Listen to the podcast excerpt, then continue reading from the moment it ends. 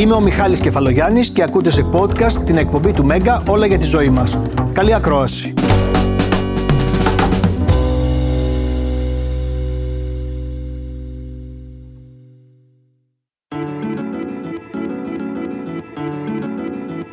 Καλό μήνα. Η αλήθεια είναι ότι πολλοί άνθρωποι, περισσότεροι τουλάχιστον από ό,τι παλιότερα, φοβούνται σήμερα να δεσμευθούν. Αυτός ο φόβος της δέσμευσης δεν είναι τυχαίο που έχει γεννηθεί στη σύγχρονη κοινωνία, καθώς οι περισσότεροι από αυτούς που φοβούνται να δεσμευτούν λένε ότι θα φάω τα μούτρα μου πολύ απλά ή τουλάχιστον πιστεύουν ότι δεν υπάρχουν ιδανικές σχέσεις. Το ζητούμενο βέβαια δεν είναι να μπούμε σε μια σχέση και μετά να μαρτυρήσουμε σε αυτή τη σχέση ή τουλάχιστον να ανεχόμαστε ο ένας τον άλλον, είναι να μπούμε σε μια καλή σχέση. Σήμερα λοιπόν θα δούμε τα βήματα για να δούμε πώς θα πάψουμε να φοβόμαστε τη δέσμευση.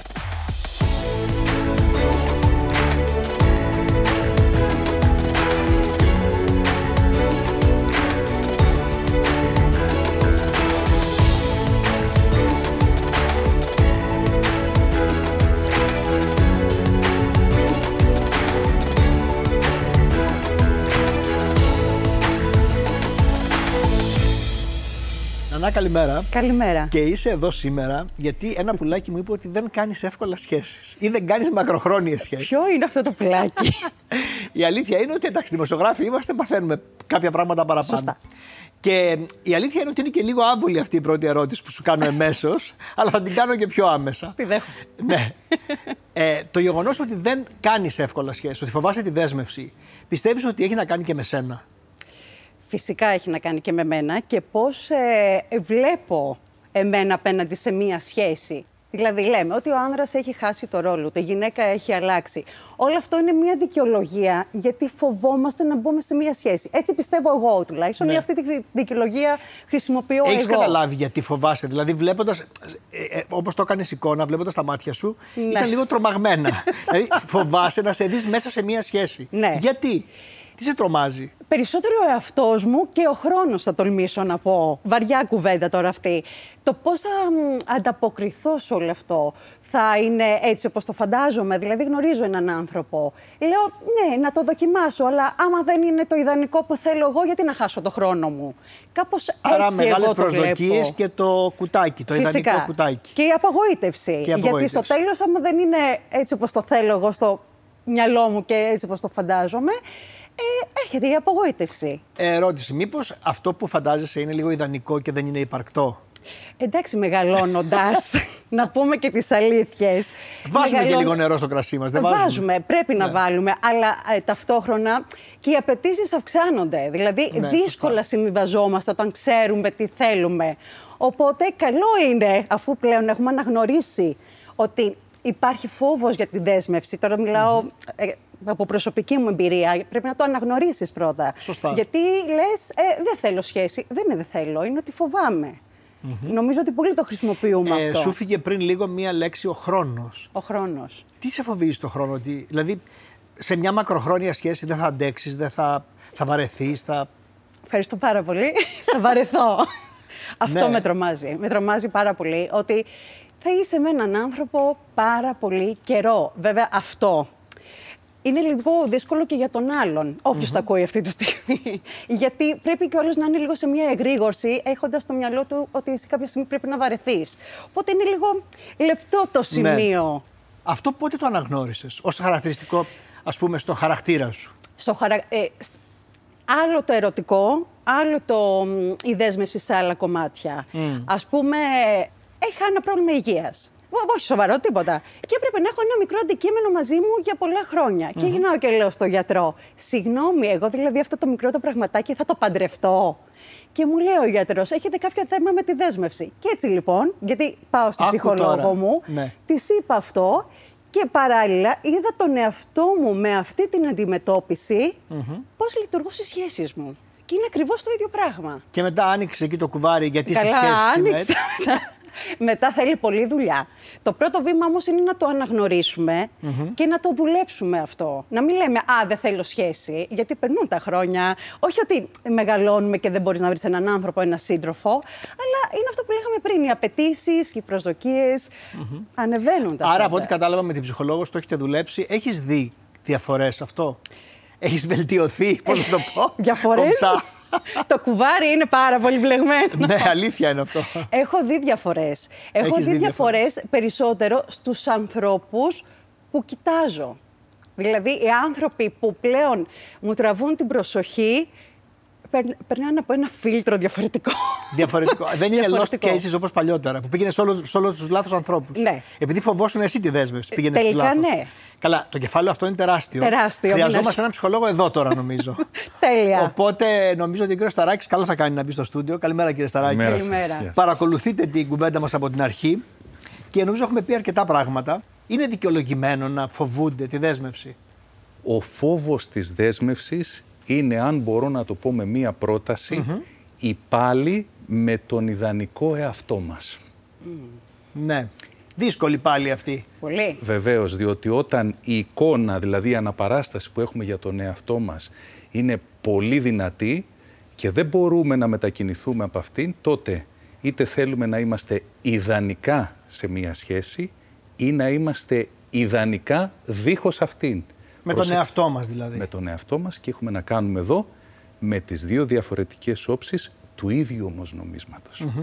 Πάντως οι περισσότεροι άνθρωποι, να το πω πολύ απλά εγώ και λαϊκά, φοβούνται να δεσμευτούν γιατί θεωρούν ότι η σχέση θα αποτύχει. Δηλαδή ξεκινάνε με κάποια σενάρια στο μυαλό τους. Έτσι δεν είναι, Ανά; Μα και ο φόβος είναι και ένα αρνητικό συνέστημα. Ναι, δεν σε δηλαδή, αφήνει να πας ξεκινάς παραπέρα. αρνητικά και να τον δεις τον άλλον και να λες θέλω, αμέσως μπαίνει στη στολή και κάνεις ένα βήμα πίσω και λες όχι.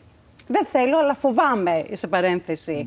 Νομίζω Ναι, ότι... εντωμεταξύ έχει κάνει το σενάριο και πώς μετά να μπει, να χαλαρώσει και να δει που την οδηγεί αυτή η σχέση. Το λέω ότι ξεκινάνε λίγο προκατηλημένοι οι άνθρωποι.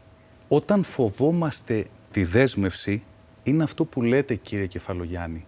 Σε ενεστώτα χρόνο, στο τώρα μας, ζούμε σε συντελεσμένο μέλλοντα. Θα έχω φυλακιστεί. Δεν θα μπορώ να φύγω.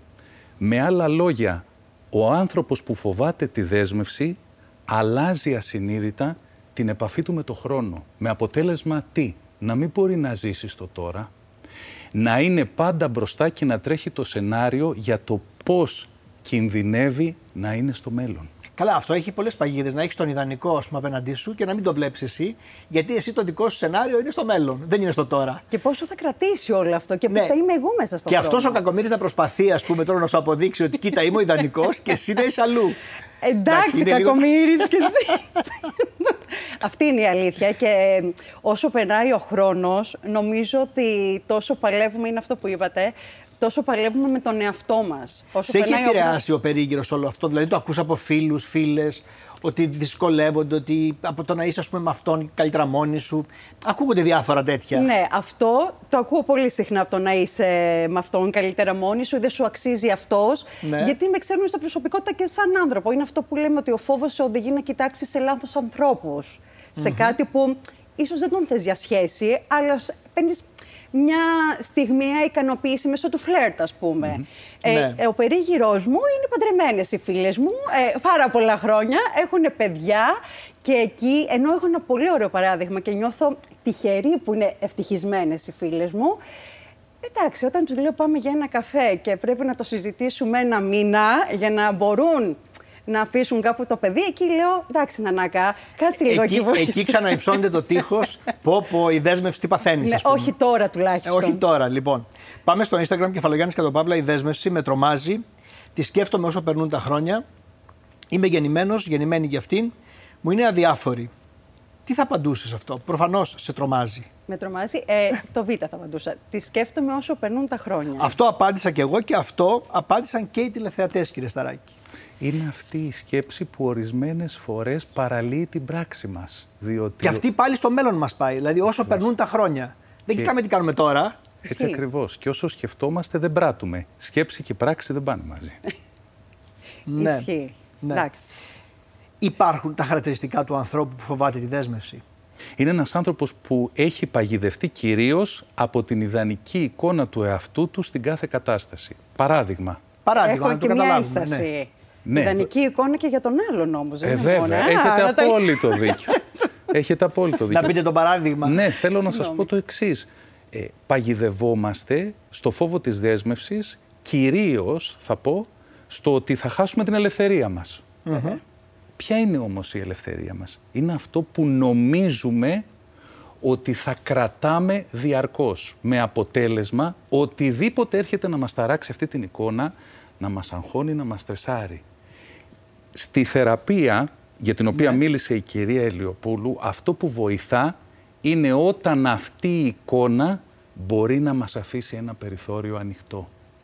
Κάτι να μην το συναντήσουμε ως πρόβλεψη, να μην το τρέξουμε ότι έτσι πρέπει να γίνουν τα πράγματα. Αν ο άνθρωπος μπορεί να το αντέξει αυτό, τότε ανοίγει μια χαραμάδα και μπορεί να κάνει κάποιες κινήσεις που δεν μπορεί να προβλέψει και αντέχει να μην προβλέπει. Δηλαδή, σκέφτομαι τι θα χάσω ή το τι θα βρω σε μια σχέση. Βέβαια. Δηλαδή, είναι δύο πράγματα που φοβάσαι όταν δεν δεσμεύεσαι εύκολα. Και βέβαια είναι και οι λάθος πεπιθήσεις, κύριε Σταράκη. Οι πεπιθήσεις πολύ. Εννοώ τα στερεότυπα στην κοινωνία και όλα Βέβαια. αυτά. Βέβαια. Όπως επίσης, ας μην ξεχνάμε και το γεγονός ότι οι εσωτερικευμένοι κανόνες, τους οποίους τους έχουμε πάρει είτε από το οικογενειακό μας περιβάλλον, είτε από το, από το κοινωνικό, βέβαια. Να μας πείτε δύο-τρία παραδείγματα για να γίνει πιο κατανοητό. Δηλαδή, σε ποιους κανόνες αναφέρεστε; Εσύ δεν χρειάζεται να έχεις κανένα να σου λέει τι να κάνεις. Ένας άνθρωπος που έχει ιστορικεύσει αυτή την πεποίθηση θεωρεί ότι σε μια διαπροσωπική σχέση ένα σχόλιο, μια συζήτηση μπορεί να είναι κάτι το οποίο του απειλεί την ελευθερία. Άρα τι έχει σημασία; Όχι τόσο τι μας λέει ο άλλος, αλλά πώς εμείς θα το νοηματοδοτήσουμε. Ναι, σωστά. Αν εγώ συζητώ και κάποιος μου πει τη γνώμη του και θεωρώ ότι μου επιτίθεται, τότε μπορεί να ενεργοποιώ μια πεποίθηση που έχω κρατήσει και ασυνείδητα δεν τη γνωρίζω ότι την ενεργοποιώ. Ωραία, αυτή είναι μία. Υπάρχουν και άλλες τέτοιες; Υπάρχουν πεπιθήσεις που λένε, για παράδειγμα, σε ε, διάφορα φύλλα, ότι ε, ο άντρας ή η γυναίκα πρέπει να είναι ανεξάρτητος. Χρειάζεται να χτυπάει το χέρι στο τραπέζι και να επιβάλλει τη γνώμη του. Ζούμε σε μια θάλασσα από πεπιθήσεις και στερεοτυπα και όποια κρατήσουμε και τα έχουμε ως ένα εσωτερικό κανόνα ζωής, τότε αυτά πολλές φορές μας επηρεάζουν ασυνείδητα. Τα ακολουθούμε δηλαδή ή μας αγχώνουν όταν ενεργοποιούνται σε καταστάσεις με αποτέλεσμα... Σωστά. Άρα δεν είναι μόνο φόβος, να είναι και άγχος. Αυτό το άγχος το έχεις και σε άλλα πράγματα ή είναι μόνο στο κομμάτι ας πούμε, της ερωτικής δέσμευσης. Είναι και στην οικονομική δέσμευση. Δηλαδή στα σχέδια, παράδειγμα, θέλω να πάω να μείνω μόνη μου. Και μου λένε οι γονείς μου, ε, μην δώσεις το ενίκαιο εφόσον μπορείς να ανταπεξέλθεις οικονομικά, πάρε ένα σπίτι. Και μόνο που σκέφτομαι ότι θα με δεσμεύει κάτι οικονομικά και θα το έχω σαν υποχρέωση σε όλα αυτά τα χρόνια, μου δημιουργεί τρομερό άγχος. Τρομερό. Φιλικά και επαγγελματικά δεν έχω τέτοιο άγχος. Οικονομικά και ερωτικά, οι δύο G's κατηγορίες μας. Ωραία, έχουμε τώρα ερωτικά, οικονομικά και το θέμα της υγείας. Πριν είπες ένα προβληματάκι, πρέπει να το παντρευτώ τώρα αυτό, γιατρέ. Ναι. ναι δηλαδή... Αγχώθηκα περισσότερο μην πάθει κάτι το πραγματάκι παρά, παρά εσύ. ναι.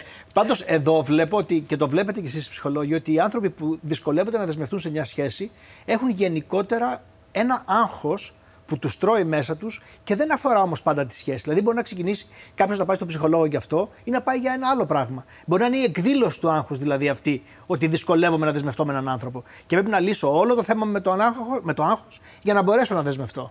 Βέβαια.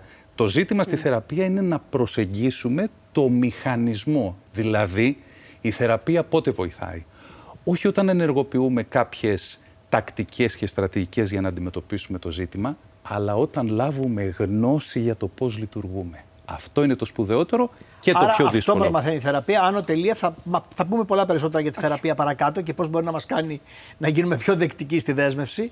Αλλά νομίζω ότι είναι αυτό που είπατε, ότι πρέπει να αλλάξουμε αυτόν. Εκεί πάμε, γιατί δεν είναι τόσο απλό.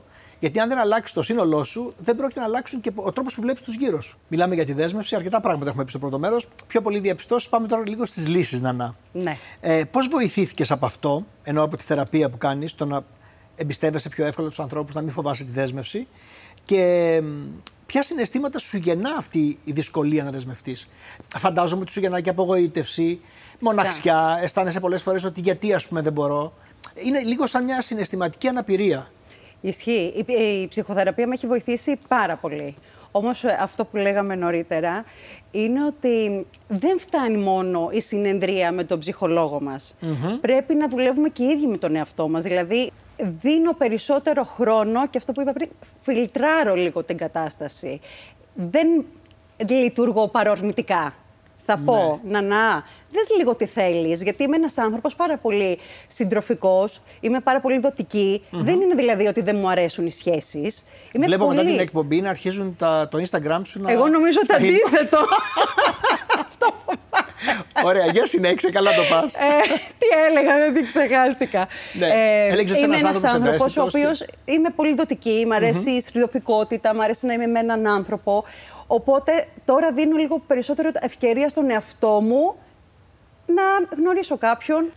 Δεν είναι όλοι σαν την Ανά. Η Ανά είπε ότι έχω αυτό το πρόβλημα, το αντιλαμβάνομαι. Οι πιο πολλοί λένε ότι εντάξει, έτσι είμαι εγώ. Ή έτσι είναι ο χαρακτήρας μου. Βέβαια. Μα η θεραπεία για να λειτουργήσει χρειάζεται κάποιος να ταρακουνηθεί μέσω μιας δυσφορίας. Είναι η κατάλληλη στιγμή. Άρα αυτή είναι η λάθος στάση να λέμε ότι έτσι είμαι εγώ. και δεν Εξαρτάται, αλλάζω. Κύριε Κεφαλογιάννη, εξαρτάται. Δηλαδή; Το, θέμα, το θέμα είναι ότι πώς ένας άνθρωπος λειτουργεί. Αν ο, ένας άνθρωπος με τα συμπεράσματα που έχει βγάλει μέχρι, τώρα, μέχρι εκείνη τη στιγμή στην πορεία της ζωής του είναι καλά, γιατί να τον ταρακουνήσουμε, θα του κονίσουμε το δάχτυλο; Το θέμα είναι όταν ο ίδιος ο άνθρωπος αρχίζει και βιώνει ότι κάτι δεν πάει καλά. Εκεί είναι μια κατάλληλη Αρχίζει αφορμή. και αισθάνεται μοναχικότητα, βλέπει τα χρόνια να περνούν, πάλι ο χρόνος και όλα αυτά που λες τώρα ότι κάτι δεν πάει καλά εδώ. Κάτσε. Δεν μπορώ να συνεχίσω έτσι. Δεν είμαι, ας πούμε, 18 χρόνια να κάνω ανώριμες σχέσεις μέχρι, ξέρω εγώ, σε όλη μου τη ζωή. Προφανώς. Πρέπει να κάνω και μια όριμη σχέση τέλος πάντων. Φυσικά. Λοιπόν, κεφαλογιάννης κάτω παύλα, μοτίβα συμπεριφορών που δείχνουν και τι δυσκολευόμαστε να κάνουμε σχέσεις και πώς μπορούμε να τα αλλάξουμε. Οι πολλές μικρές σχέσεις, σε αντίθεση με τις μακροχρόνιες, μου δίνουν πραγματική αίσθηση ελευθερίας. Εδώ είσαι, φαντάζομαι, στο ναι. Ε, ναι. Είμαι ξεκάθαρα στο ναι. Ξεκάθαρα. Όταν λες μικρές, μας το προσδιορίσεις χρονικά. Η εντάξει. μεγαλύτερη, ας πούμε, πόσο ήταν. Η μεγαλύτερη ήταν και σε πιο μικρή ηλικία και ίσως και αυτό ήταν και το ευαίσθητο σημείο. Ναι. Ήταν έξι χρόνια. Α, έκανες. Ήτανε, είχα Εντάξει. μεγάλη σχέση, όπου εκεί είχα μια πολύ άσχημη εφηβική εμπειρία να πω, γιατί ο Σι- το αγόρι μου τότε δεν με άφησε να ακολουθήσω επαγγελματικά αυτό που ήθελε, οπότε ένιωσα την καταπίεση. Α. Και μετά από εκεί... Είναι και γεγονότα που μας σημαδεύουν, κύριε Βέβαια. Σταράκη. Δηλαδή, αυτό μπορεί να λειτουργήσει ας πούμε, για την Ανά αποτρεπτικά και λέει: Δεν θέλω άλλη δέσμευση στο μέλλον. Και Ναι. μετά αρχίσανε κάτι τρεις μήνες, τέσσερις μήνες. Εντάξει, Άντε, έξι πολύ, μήνες. πολύ λέτε. Πολύ λέω. πολύ λέτε. Περισσότερο είναι το επικοινωνιακό στο δικό μου Ναι. χαρακτήρα, το φλερτ. Λοιπόν, 37% λέει ναι, 63% λέει όχι. Κύριε Σταράκη, το 37% ομολογώ ότι είναι υψηλό ποσοστό. Το θέμα είναι το εξής. Είναι πώς τοποθετούμαστε σε αυτά τα γεγονότα τα οποία ορίζουμε στη ζωή μας ως τραυματικά. Τι είναι αυτό που μας τραυματίζει και τι απάντηση θα δώσουμε στον τραυματισμό μας. Λέμε, δεν με άφησε. Ίσως μερικές φορές αν δουλέψουμε στη θεραπεία, μέσα στο δεν με άφησε, μπορούμε να δούμε ποιος ήταν ο δικός μας ρόλος. Τι μας άστησε, τι μας έκανε να κρατήσουμε αυτή την εντολή και να πούμε δεν με άφησε Ναι. και να νιώσω ότι δεν είχα επιλογή. Όχι, τον χώρισα, να τα ξεκαθαρίσω. Χωρίσα, τον χώρισα, ήταν λίγο εγωιστικό. Αλλά χωρίσαμε. Του είπα ότι Ναι. σε μία, σχ- και ήμουν και μικρή. Σε μία σχέση ο καθένας πρέπει να ακολουθεί και τα θέλει του. Δεν μπορεί να είναι. Εγώ θέλω να γίνω δημοσιογράφος, δεν με αφήνεις εσύ τι της ζηλεύεις. Ωραία. Θέλω να ρωτήσω, κύριε Σταράκη, πώς θα αλλάξουμε αυτό το μοτίβο. Μπορούμε να το αλλάξουμε; Αυτό έχει να κάνει, είναι πολύ χαρακτηριστική η, η πρόταση που βάζετε. Είναι, ε, το μυστικό είναι στο τελευταίο μέρος. Μου δίνουν πραγματική αίσθηση ελευθερίας. Στη λέξη πραγματική λέτε. Ακριβώς. Ό,τι θεωρώ ότι μου παράγει τη φαντασίωση της ελευθερίας, γιατί η ελευθερία είναι μια κατασκευή, την ορίζουμε διαφορετικά ο ένας από τον άλλον, τότε θα μπούμε στο πώς θα κάνουμε και πόσες και για πόσο σχέσεις. Εκεί είναι το ζήτημα. Άρα θέλουμε πραγματική ελευθερία που μπορεί να την έχουμε στη σχέση, αλλά εμείς να φαντασιωνόμαστε ότι δεν την έχουμε. Ακριβώς. Α, αυτό, είμαι- δηλαδή πραγματικά παγίδα. παλαβό αυτό. Ναι, παγίδα. Αυτό είναι παγίδα. Έτσι είναι ο ψυχισμός. θα μπω σε μια σχέση που από την αρχή ξέρω ότι δεν έχει μεγάλη προοπτική. Και εδώ τα ποσοστά που είπαν ναι είναι μεγάλα. 25% είναι αυτό που έκανες εσύ μέχρι τώρα, μάλλον. Και 75% λέει όχι. Δηλαδή, θρέφει. να το πω πολύ απλά. Να το πω πολύ απλά. Δηλαδή, θα μπω σε σχέση με παντρεμένο παντρεμένη. Θα μπω σε σχέση δεσμευμένο δεσμευμένη. Θα μπω σε σχέση που ε, μόνο και μόνο για το σεξουαλικό κομμάτι. Ή θα μπω σε σχέση επειδή ο άλλος είναι καλό φιλαράκι, ας πούμε. Τώρα είπα 10 παραδείγματα. εξαρτάται τι θρέφει και τι ικανοποίηση μου δίνει. Είναι πολλές φορές όπου συναντάμε ανθρώπους Ναι. όπου θέλουν να βασανίζονται. Θέλουν να ζήσουν το δράμα τους σε μία σχέση που γνωρίζουν ότι δεν έχει προοπτική, αλλά θέλουν να μπουν για να τρανταχτούν, να το πούμε απλά. Όσο και αν σας φαίνεται περίεργο, ισχύει. Ναι, Να βρουν φαίνεται ένα περίεργο. νόημα, κάτι να απασχοληθούν εννοείται. Να ζήσουν ένα δράμα, ένα μεγάλο έρωτα, όπως το χαρακτηρίζουμε, όπου κάποια στιγμή καταραίει και ζούμε μετά το δράμα μας και το κρατάμε πολλές φορές για καιρό και λέμε τι έπαθα, που Ωραία. Αυτό μου φαίνεται πολύ δύσκολο μοτίβο για να αλλάξει. Δηλαδή, πώς αυτός ο άνθρωπος μετά θα πάει σε μια ουσιαστική ε, σχέση ως δεσμευμένος, όντως. η, η απάντηση είναι εξαρτάται. Εξαρτάται αν δει ποια είναι η σχέση του με αυτή την συγκεκριμένη απόλαυση και αν μπορεί να μετατοπιστεί. Α, μπορεί να μην μπορεί να μετατοπιστεί. Βεβαίως και δεν μπορεί. Ούτε με ορισμένες βοήθεια φορές. ψυχολόγου. Μπορεί, μπορεί. Α, όλα μπορεί. είναι ανοιχτά. Όλα. Αυτό είναι το συναρπαστικό στη θεραπεία, ότι όλα είναι ανοιχτά. Ωραία, να κρατήσουμε αυτό. Κάποιες φορές με τις σκέψεις μου σαμποτάρω από την αρχή μια σχέση. Ένα 80%, εδώ τουλάχιστον δεν αισθάνθηκα μοναξιά, ούτε εσύ πρέπει να να. Καθόλου. λέει ότι ναι. Ε, Σαμποτάρουμε. Δηλαδή, σκέφτομαι να πω τώρα ότι θα. ίσως χρειαστεί να απιστήσω, αν βαρεθώ το σεξ. Λέω ένα παράδειγμα.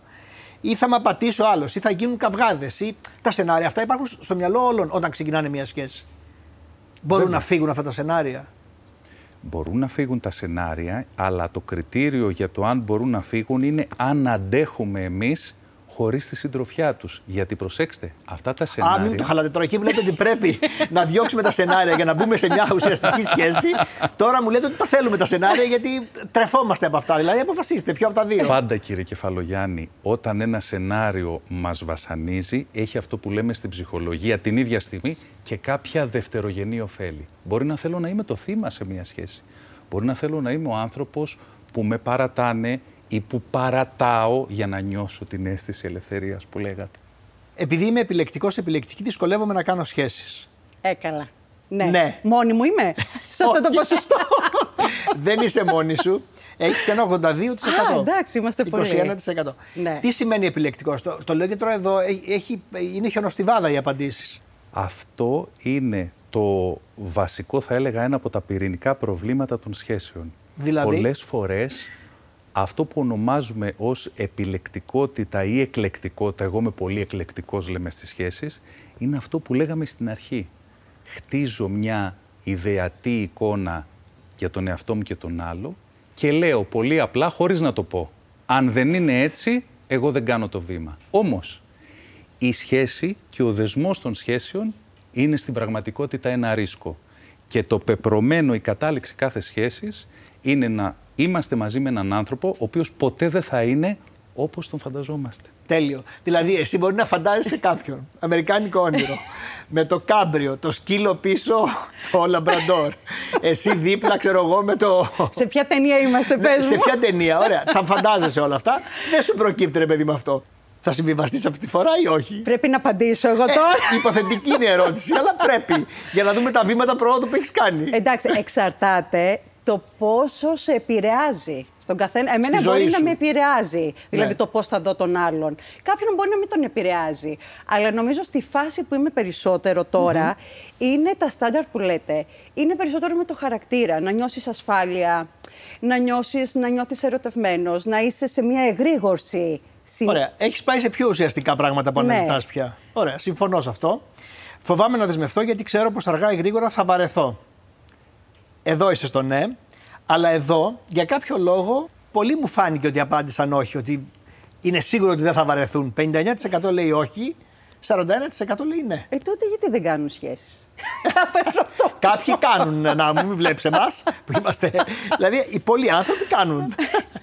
και είναι και ευτυχισμένοι, κύριε Σταράκη, λέμε τώρα.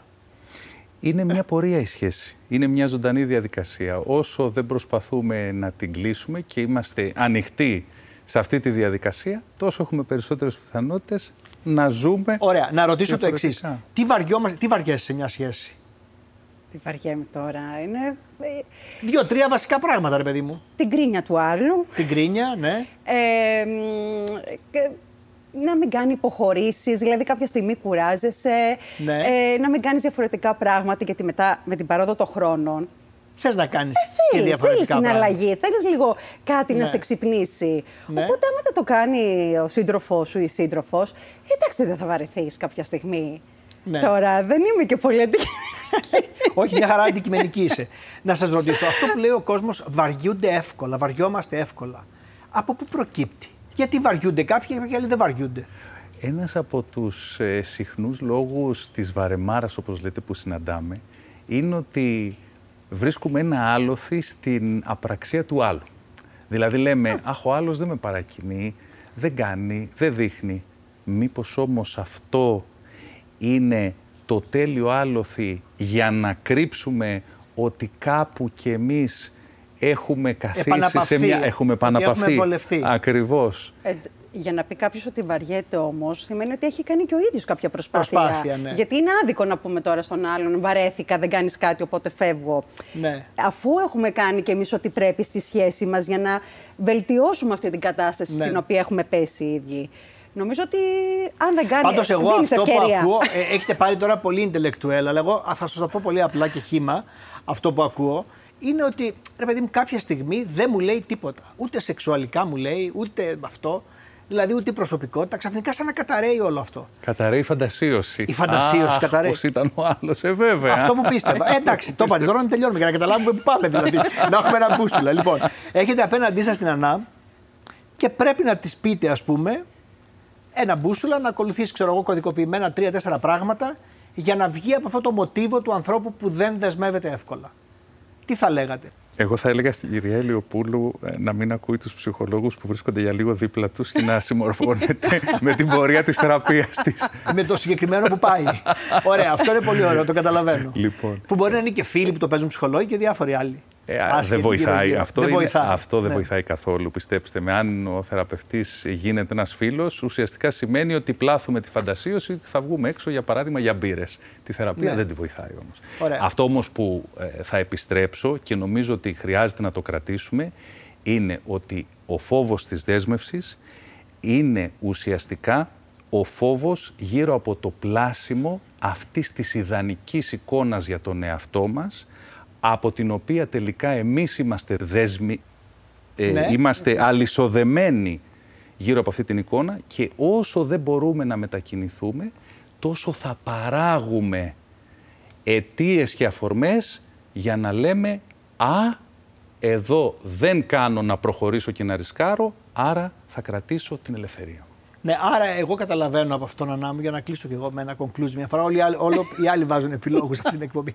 Αλλά να πω δηλαδή ότι αυτό που καταλαβαίνω είναι πολύ απλά ότι ας είμαστε λίγο πιο αυθόρμητοι και ας χαρούμε το τώρα και εντάξει, ό,τι είναι να έρθει θα έρθει. Δηλαδή πιο ανοιχτοί οι άνθρωποι. Κάτι να μένει ανοιχτό, ναι, κύριε γιατί Κεφαλογιάννη. δηλαδή τόση φαντασίωση, τόσο κουτάκια, τόσο αυτό. Πού να άγχος. λέει και στη δέσμευση φαντασίωση, έλεος. Και άγχος, πολύ άγχος. Πολύ άγχος. Νανά, Νανά, σε ευχαριστώ για την ε, παρουσία σου. Δεν θα φύγεις, θα μείνεις μαζί μας. Θα δούμε ένα βίντεο για τα ροφήματα του καλοκαιριού και τη θρεπτική τους αξία. Και ένα δεύτερο καλοκαιρινό θέμα θα συζητήσουμε μετά, που είναι ουσιαστικά αν υπάρχει ασφαλές μαύρισμα ή όχι. Αυτή- Θα, δώσουμε, θα απαντήσουμε σε αυτό το ερώτημα. Πολύ ενδιαφέρον. Πολύ ενδιαφέρον. Αν και εσύ μελαχρινή, νομίζω και φυσική μελαχρινή δεν σε απασχολεί πολύ. Έχω κάνει, έχω μαυρίσει και εγώ. Κύριε Σταράκη, σας ευχαριστούμε πολύ Να για είστε την καλά. σημερινή κουβέντα. Πάμε να δούμε το βίντεο για τα ροφήματα.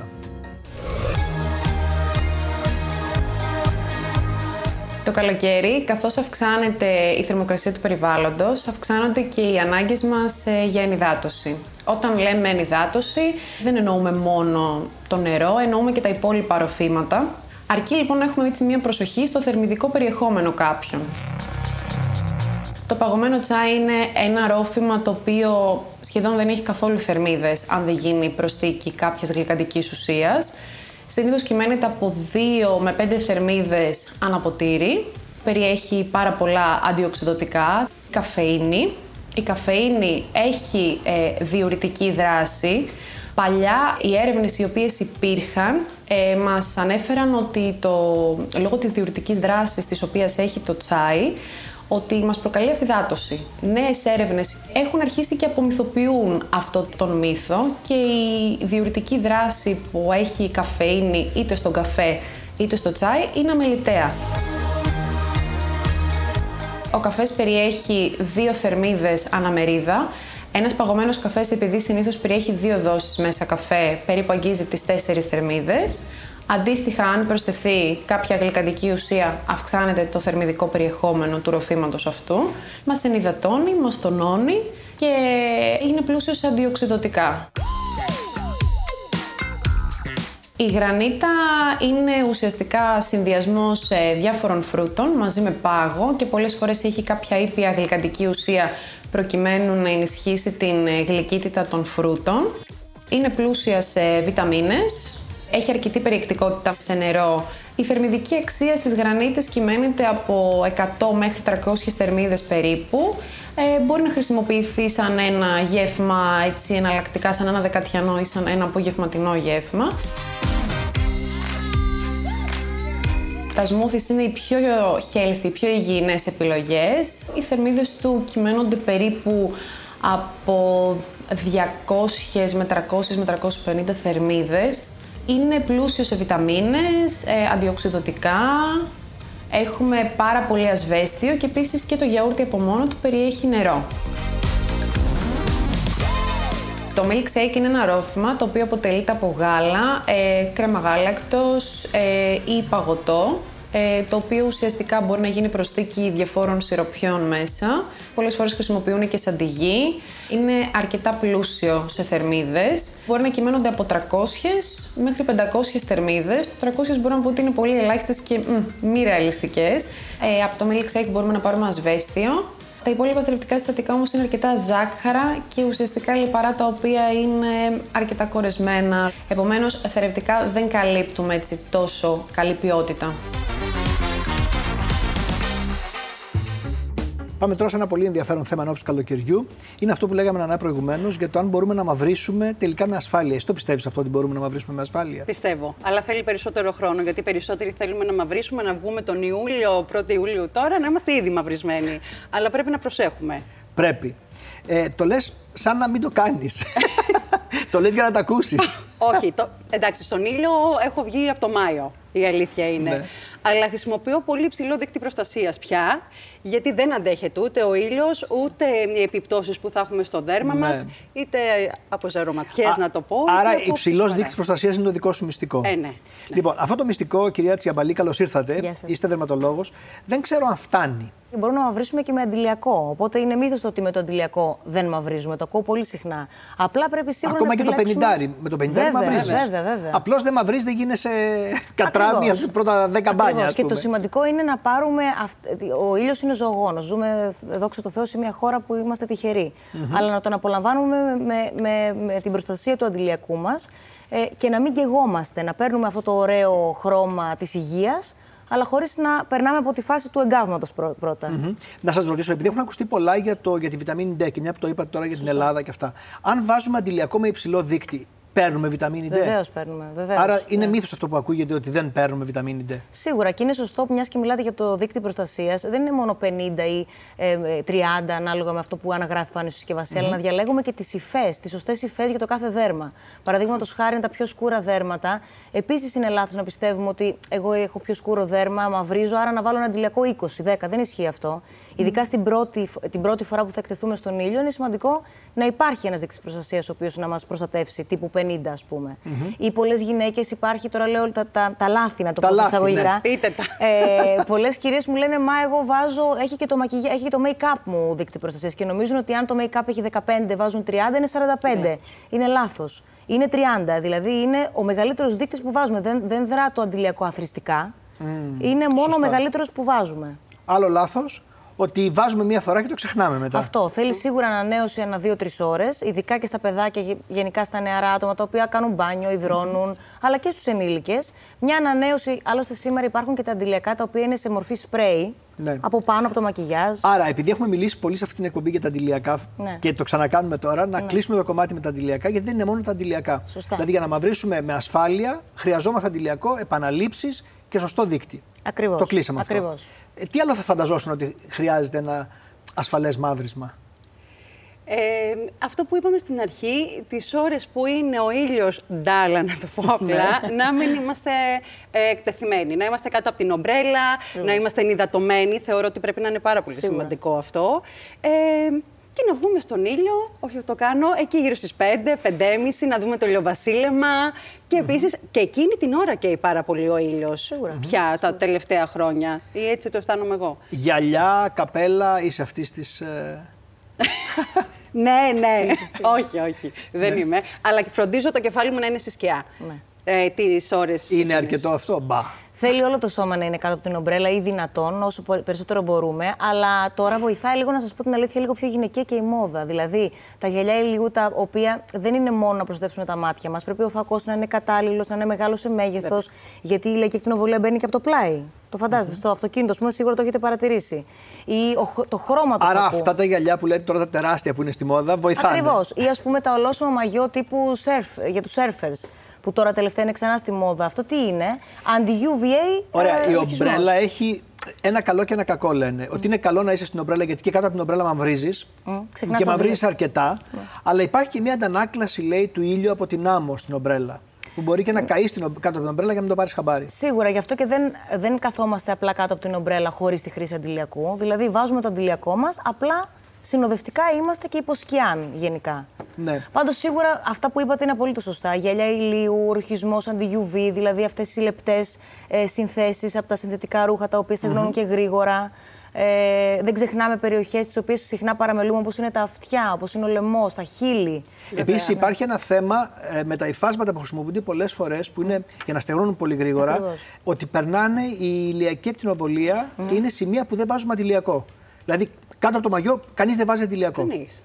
Και αυτό είναι λάθος. Και αν δείτε, μάλιστα, είναι, είναι μικρές λεπτομέρειες που αρκεί να τις παρατηρήσουμε. Ε, γράφουν πάνω ότι είναι UV50, ας πούμε, δεν είναι 100. Που σημαίνει ότι παρόλο που φοράμε αυτό το συνθετικό ύφασμα που είναι κατάλληλο, παρόλα αυτά δεν είναι πλήρης προστασία. Περνάνε. Ε... Άρα αντιλιακό και κάτω από το μαγιό. Ακριβώς. Ακριβώς. Mm-hmm. Βέβαια, εντάξει, η ανανέωση δεν είναι τόσο συχνή. Ναι. Προφανώς. Το καπέλο. Το καπέλο σίγουρα και. Γιατί και εκεί γίνονται λάθη. Έχω ακούσει ας πούμε, από φίλους μου ότι εγώ έχω τα μαλλιά μου, σιγά ε, μου κάνουν ας πούμε, τέλεια σκίαση για τον τριχωτό της κεφαλής. Καλά, υπάρχουν και άλλοι βέβαια που δεν τα έχουν. Ακριβώς. Και πέφτει τρελό. Είναι απαραίτητο το καπέλο για όσους δεν τα έχουν. Σίγουρα. Για αυτούς που δεν τα έχουν είναι απαραίτητο. Και, και γενικά το καπέλο με ένα, ή δυνατόν με ένα μεγάλο γύσο προστατεύει να μπορούμε να τον απολαύσουμε τον ήλιο με πιο μεγάλη άνεση. Mm-hmm. Ναι, δηλαδή να εκτεθούμε ασφαλώς και ενδεχομένως και για λίγο παραπάνω χρονικό διάστημα.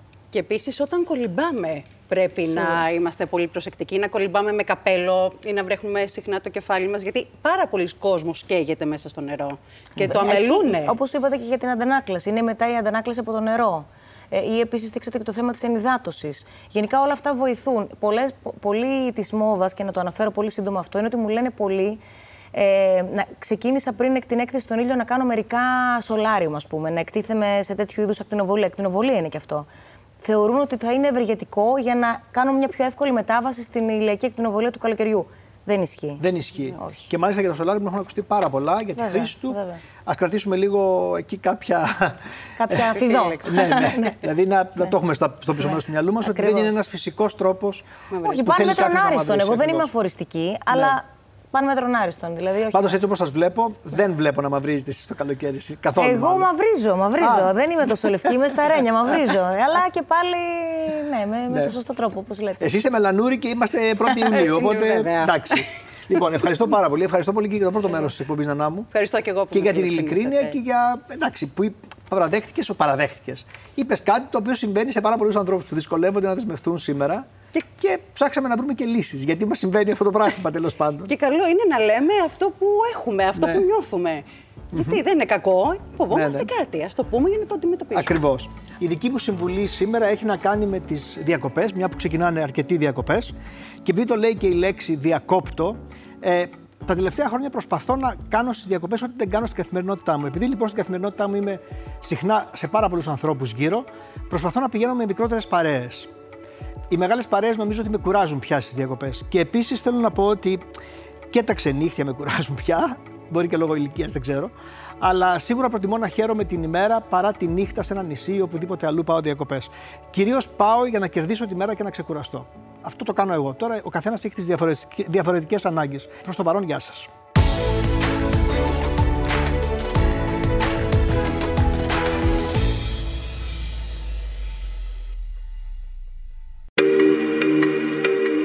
Alter Ego Media. Podcast